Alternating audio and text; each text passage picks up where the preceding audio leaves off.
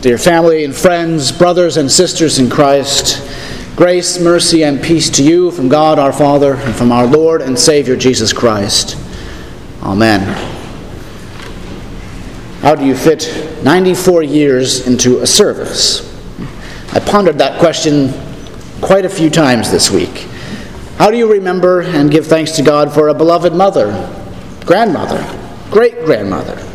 Whom God richly blessed with a long and joyful life, who spent most of those 34,310 days, 823,444 hours, and over 49 million minutes serving, caring for you and for others. How do we give thanks to God for a dear and beloved sister in Christ and a good friend to many?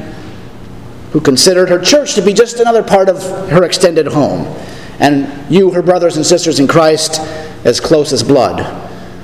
Well, I think in a word we could say family. Shirley was busy, always loving and serving and caring for her family. Busy sharing those blessings of good food, warm blankets like you see on the pews, family camping trips, and the like Busy, of course, sharing the greatest blessings of all the love of Christ, her Savior, and ours. You see, Shirley's love at, for her family at home, for her family at church, ran deep. And it did so because she knew that our Lord's love for her and for you runs even deeper. Jesus' love for Shirley and for you runs, in fact, as deep as the cross and the grave. Just as Jesus declared to Martha and Mary, he declares to us I am the resurrection and the life. Whoever believes in me, though he die, yet shall he live. And everyone who lives and believes in me will never die. You see, Shirley loved and cared for her family at home and church because she was and is, for all eternity, part of the greatest family of all God's household, God's people, God's beloved baptized. So on March 1st, 1925, that's exactly what God did. He brought Shirley into his family, born from above in Jesus' word. The water splashed upon her forehead, the promise made in the name of the Father, Son, and Holy Spirit. Shirley was baptized and adopted by God's grace, given that new birth by water and the Word. And our Lord wrote her baptismal certificate not on a piece of paper, but with his holy precious blood in the Lamb's book of life forever, signed and sealed in the blood of our Savior. And he also sent the Holy Spirit to plant that gift of faith and love in her, that she would bear fruit and love and service throughout her life. Family was everything to Shirley, and for our Lord had made her part of his beloved family. God called Shirley as he calls each of us his own baptized, holy, beloved, precious child in his sight. It's what St. John gives us a glimpse of seeing in Revelation that we heard.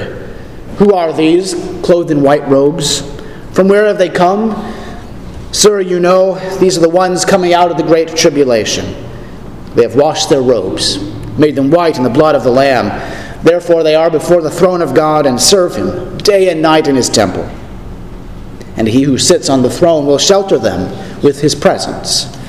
They shall hunger no more, neither thirst any more. The sun shall not strike them, nor any scorching heat. For the Lamb in the midst of the throne will be their shepherd. And he will guide them to springs of living water, and God will wipe away every tear from their eyes. John's vision in Revelation reminds us that God's people, his family, are purchased and won by the blood of the Lamb, by Jesus. And so family is everything to God, too. We know that because He calls, He gathers us in His church as His people. St. Luke goes so far to describe God's love for us as a mother hen gathering her chicks under her wings, protecting, sheltering, embracing us in His life and death and resurrection. God does this, of course, not because we've earned it, nor deserved it nor are we even worthy to be called his children, but because he is gracious, merciful, boundless in love for us. So that's what made Shirley's life such a joy. That's what made her faith the strong faith it was. The key, the foundation, the center, the anchor for her was that she was a part of the greatest family of all, our Lord's life laid down for us. The greatest love of all that he showed on the cross for us. Yes, family is everything to Jesus. So much so that he took on our human flesh, was born and lived for a time in a, a family home with Mary and Joseph in Bethlehem, then Nazareth for you, all to bring us into God's family. He went to the cross to rescue, to redeem us who were lost children of Adam, sons of Adam, daughters of Eve. He became our Savior. This God's only begotten Son became man for us, that we too might become children of God. Jesus died on the tree of the cross to graft us in and bring us into his tree, that family tree of eternal life. In fact, Jesus spent every year, week, day, hour, minute, second of his life, even his very last breath, to give his life for Shirley and for you and for all. Behold, what manner of love the Father has given to us, that we and Shirley and all the saints should be called children of God. Indeed, so you are. That is why we love as Christ first loved us. That is why we, along with Shirley and all the faithful departed, will one day rise from our graves, as surely as Jesus rose from his three day rest in the tomb. And what a joyful, gracious, boundless love, kind of a family reunion that will be. The kind of mirthful and blessed, gracious event our Lord promises in Ezekiel that I will raise you from your graves, O my people I will bring you in the land of Israel, and you shall know that I am the Lord when I open your graves and raise you from your graves, O my people.